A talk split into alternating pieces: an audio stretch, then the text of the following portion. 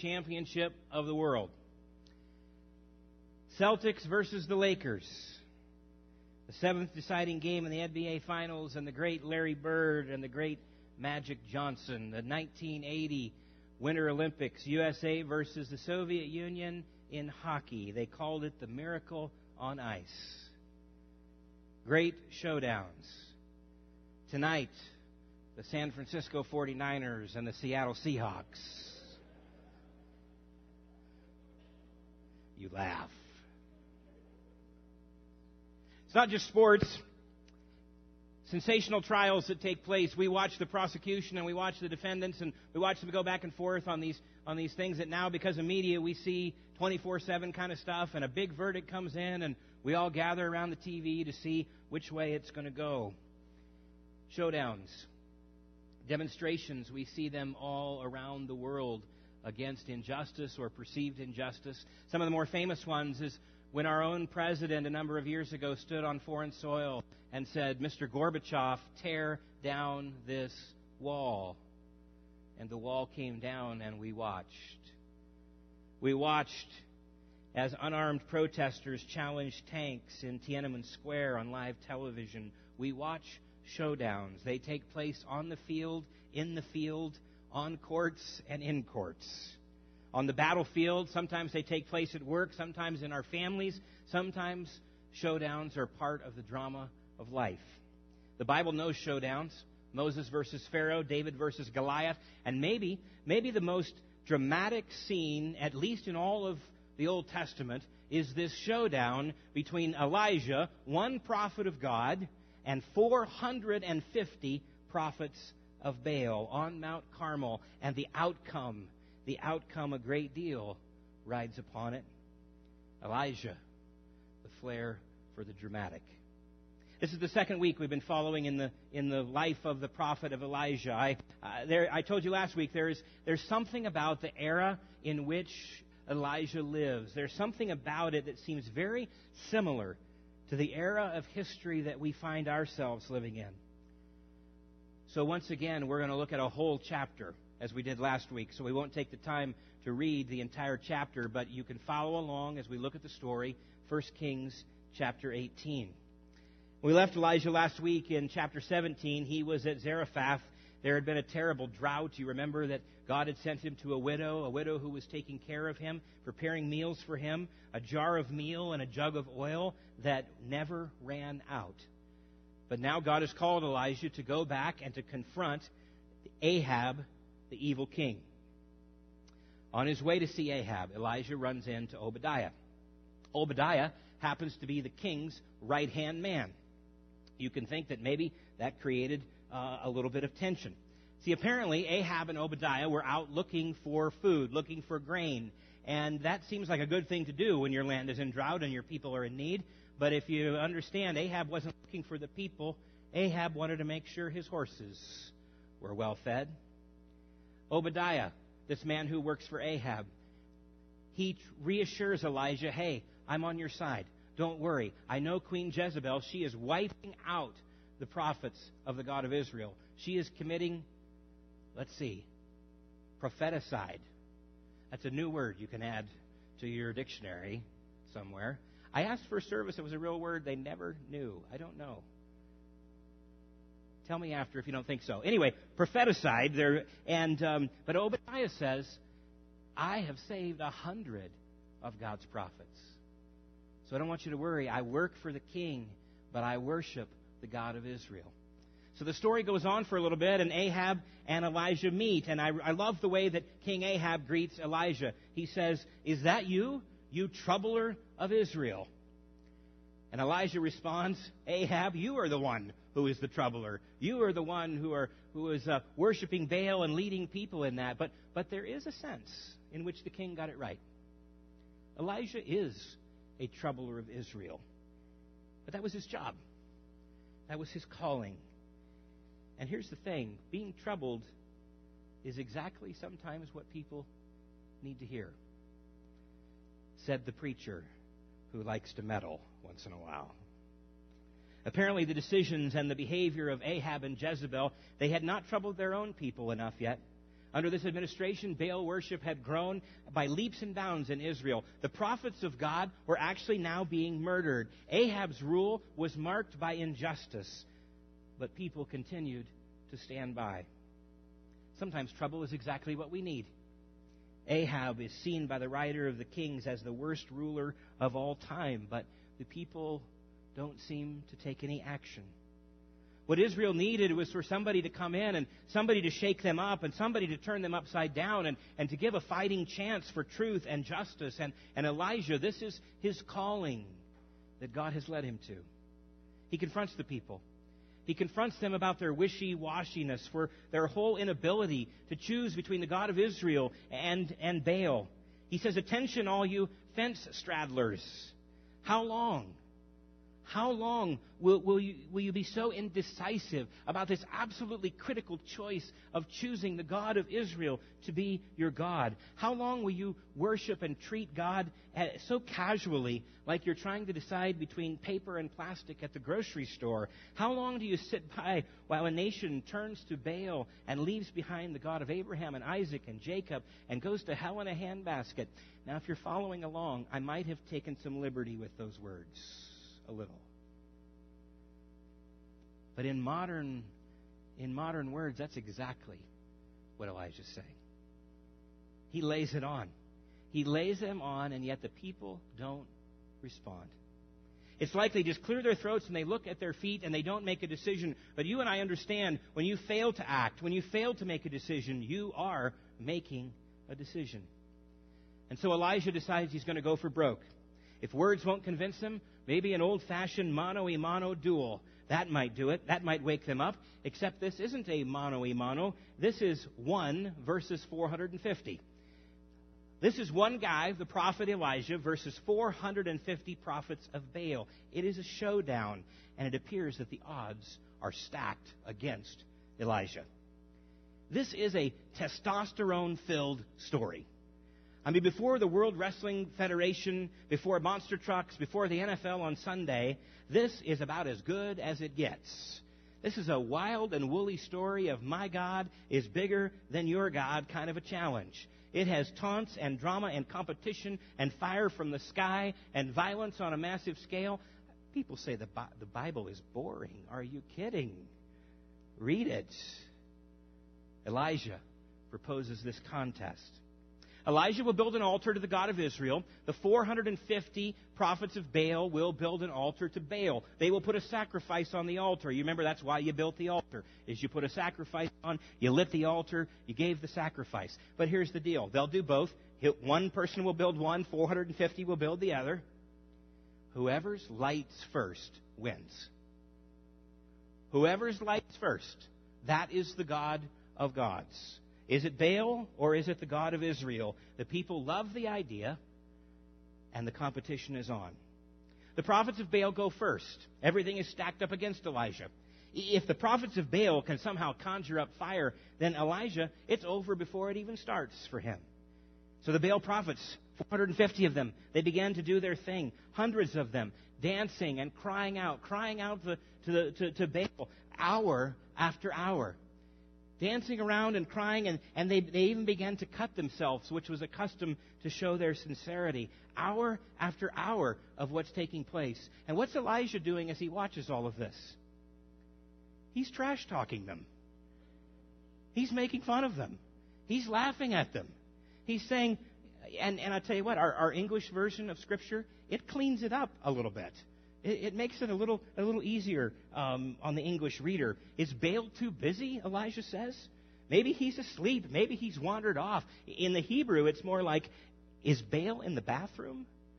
But I got to tell you, Elijah in the original language doesn't say it so politely. For all of the efforts of Baal, these hours, this screaming, this cutting, this yelling, all the things that are taking place, nothing happens. They give up. Finally, it's Elijah's turn. Elijah knows a thing or two about presentation. Here's this altar that needs to, st- to start on fire. Elijah doesn't go, he doesn't ask God first. He goes and gets the buckets of water. Elijah begins to put water. Remember, we got we got to start this thing on fire. Elijah starts just pouring the water on the altar, on the sacrifice, on the rocks. They, they built a trench around the altar, poured so much water on the altar, the trench is now a moat. And he pours this on and on and on. And the crowd is waiting. The crowd is pumped. The stage is set. And Elijah calls on God. And he says, O Lord, I alone am left. I am your prophet. And there are 450 prophets of Baal here. Now we know that Elijah wasn't totally alone. Obadiah already told us he saved 100 of God's prophets. But Elijah's the only one who's there, or at least he's the only one who's spoken up. And the odds are against him.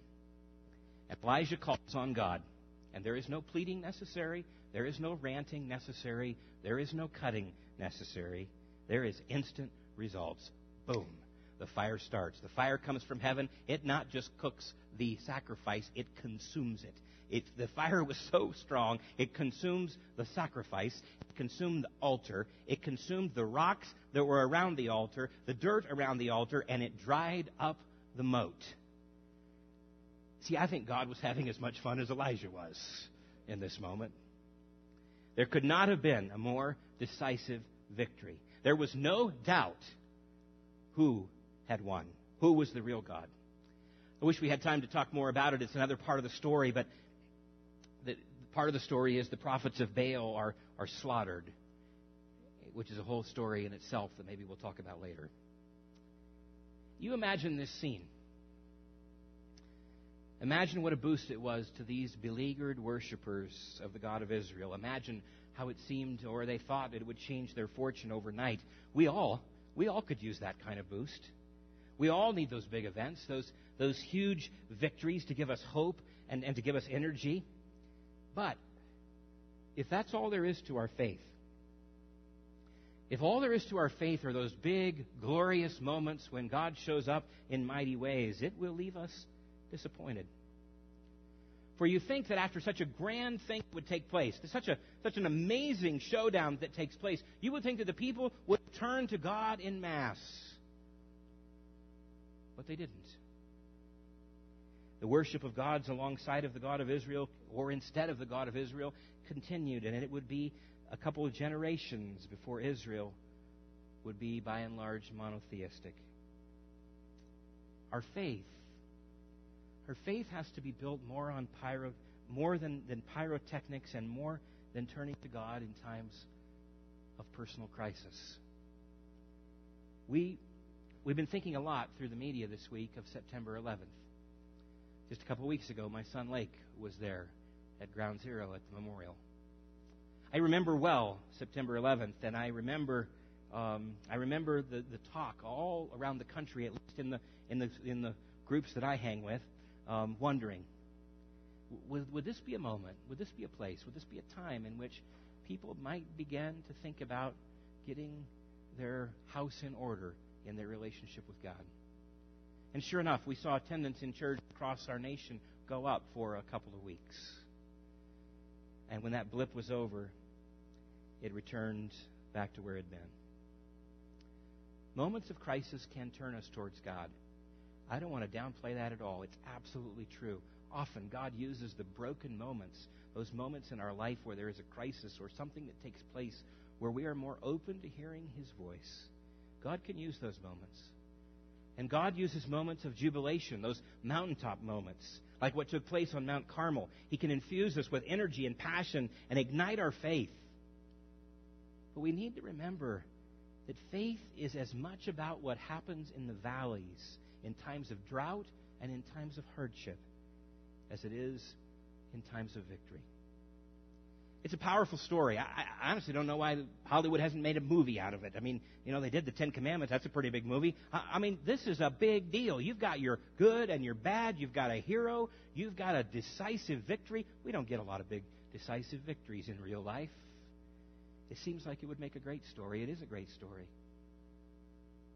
But for us in 2013 in Bonner County, Idaho, it's got to be more than a story. We got to think about how does it apply in our life? How does it apply to how we live and, and the calling of God in our own lives? And I actually think it applies in a whole bunch of ways. And I think we could talk about it in a whole bunch of ways that we don't have time for this morning. So to boil it down into an essential, I think it raises a question for us. I think it raises a challenge of which altar do we claim for ourselves? At whose altar will we choose to worship? It kind of sounds like a dumb question at first because I, I don't really think, at least knowingly, that I've ever met anyone who is a Baal worshiper. But if we look at it in another way, there are plenty of gods at whose altars we make a sacrifice.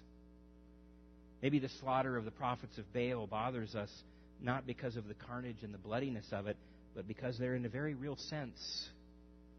We are all Baal worshippers. Now, by that, I don't mean that we worship the ancient Middle Eastern god of rain and fertility. I mean that, that we all can have mixed allegiances. And sometimes what we really worship, sometimes what we, what we choose to really value the most, is something other than the living God. What we seek after, and sometimes the way, the way we seek after it, is not always in keeping with the way of Jesus. These gods have all kinds of names. There's a whole mass of them. There's the God of self sufficiency, the, the God who, who says to us, You can do it on your own. You don't need him. You don't need her. You don't need God. You don't need anything else. And we close ourselves off to relationships of the community with each other and with the God who created us. The gods we worship have names like possessions. Now, let me just say, I like possessions. I like possessions. I think there's nothing wrong with possessions. But we can end up living for those sort of things, giving them a place in the priorities of our life that they don't deserve. Or we can hang on so tightly to that which God has given us in the first place, we're afraid to share it with anybody, and let the stewardship of God just be the cycle of giving in our life. We worship at the God of relationships, the altar of relationships. I would wouldn't be so down if my friend was more responsive to my needs. If my wife would do this, life would be better. If my husband would do this. If my children treated me better. If my parents weren't so annoying. If I found Miss Right or Mr. Right. If my coworkers weren't so difficult. It would be good. And we go on and on and on. And we pass on the impossible to someone else. That somehow they are responsible for how we feel. That somehow by their action affects our life. And in ways we've given them the power we give to a God. Maybe it's another name for Baal. There are any number of gods out there. We could list them off image, control, money, comfort. You and I could continue to make a list. There is a sense in which we are all at times polytheists, worshippers of multiple gods. So maybe, maybe the point of the story, in fact, I, I know the point of the story, is not to go out and slaughter the infidel who worship other gods. Because those infidels might just be you and me. That may describe us in some ways and at some points of our life. Maybe the point is this that we daily, consciously need to decide at what altar we're going to stand at we daily, consciously need to decide that we will stand with Elijah at the altar of Yahweh, no matter how unlikely the situation may be, no matter how wet the wood is, no matter how big the odds are against us. God's fire can still blaze in our lives when we call on Him. But the thing is, too often we have been afraid or unable to leave some of the altars behind. Last week when we left, I encouraged you to ponder two questions, to make them part of a, of a, discussion in your life or part of the daily reflections of your life. If you're on our email list, I, I sent you an email to, to remind you of these two questions, and, and, and here they are. The first one What are you relying on more than God? And second, what could God do through your life if you lived like everything was His? Those are good questions. I hope you spent some time with them this week. And, and they are questions, they aren't questions that, you know, you just get assigned for a week and you go, okay, I took care of that one. These could be questions that could be part of a daily, part of the daily checking in for God's call in your life. And maybe you'll do like my wife, my wife did. She hung it on the mirror in our bathroom. Um, I don't know if she hung it for me or for her, but we're both using it. Good questions to ask yourself every day. I want to encourage you to take those questions home again. Make it part of your make it part of your, your reflection time, your devotional life. But can I add a third question for you this week? The third question. What altar will you stand by? See, for most of us, the big showdown, the big showdown isn't a once in a lifetime winner take all pyrotechnic event. For most of us, the showdown is a daily choice. A daily choice on whether to follow Jesus or not. A daily choice to worship the God of love and grace and peace and justice. And to daily choose to leave the gods of those other altars behind. See, I don't think that God acts fully while we stand at another altar. See, I think this is often what we do. We, we keep the, the God altar in mind over there. We, we, we, we don't take our eyes off of it when we know it's there. And if God does something and shows up, then we'll go over. If God, if the fire comes over there, we'll, we'll get on board. We kind of hang out where we are until we think God's going to show up, and then we go we go over. Or, or, or perhaps even we're at a place in our life where we say, you know, I've never seen that, that thing light up. I'm not, I don't need it. I'm not going over there till it does. I don't think that's how God works. Is God working all the time? Yes. But I tell you, and there are people who would t- say that they've experienced that in this room, I don't think you fully you fully understand or can understand the power of God at work in your life that He wants to give you until you walk away from the altar you're and go over to the wet altar and say, I will step out in faith. And I don't know how bad the odds are, and I don't know how wet the altar is, but I will step out in faith this is the altar I place my life in. See, so much of us just say, "Well, I don't need that God. I've never seen it. Never seen it light up." I don't think that's how God works. He calls you to walk away from what you are. And I don't think you fully get to experience the power of God in your life until you stand there and say, okay, God, it's just me against 450 or a million or whatever it is. And I need you. And God doesn't always do it the same way, but He is always faithful in what He does.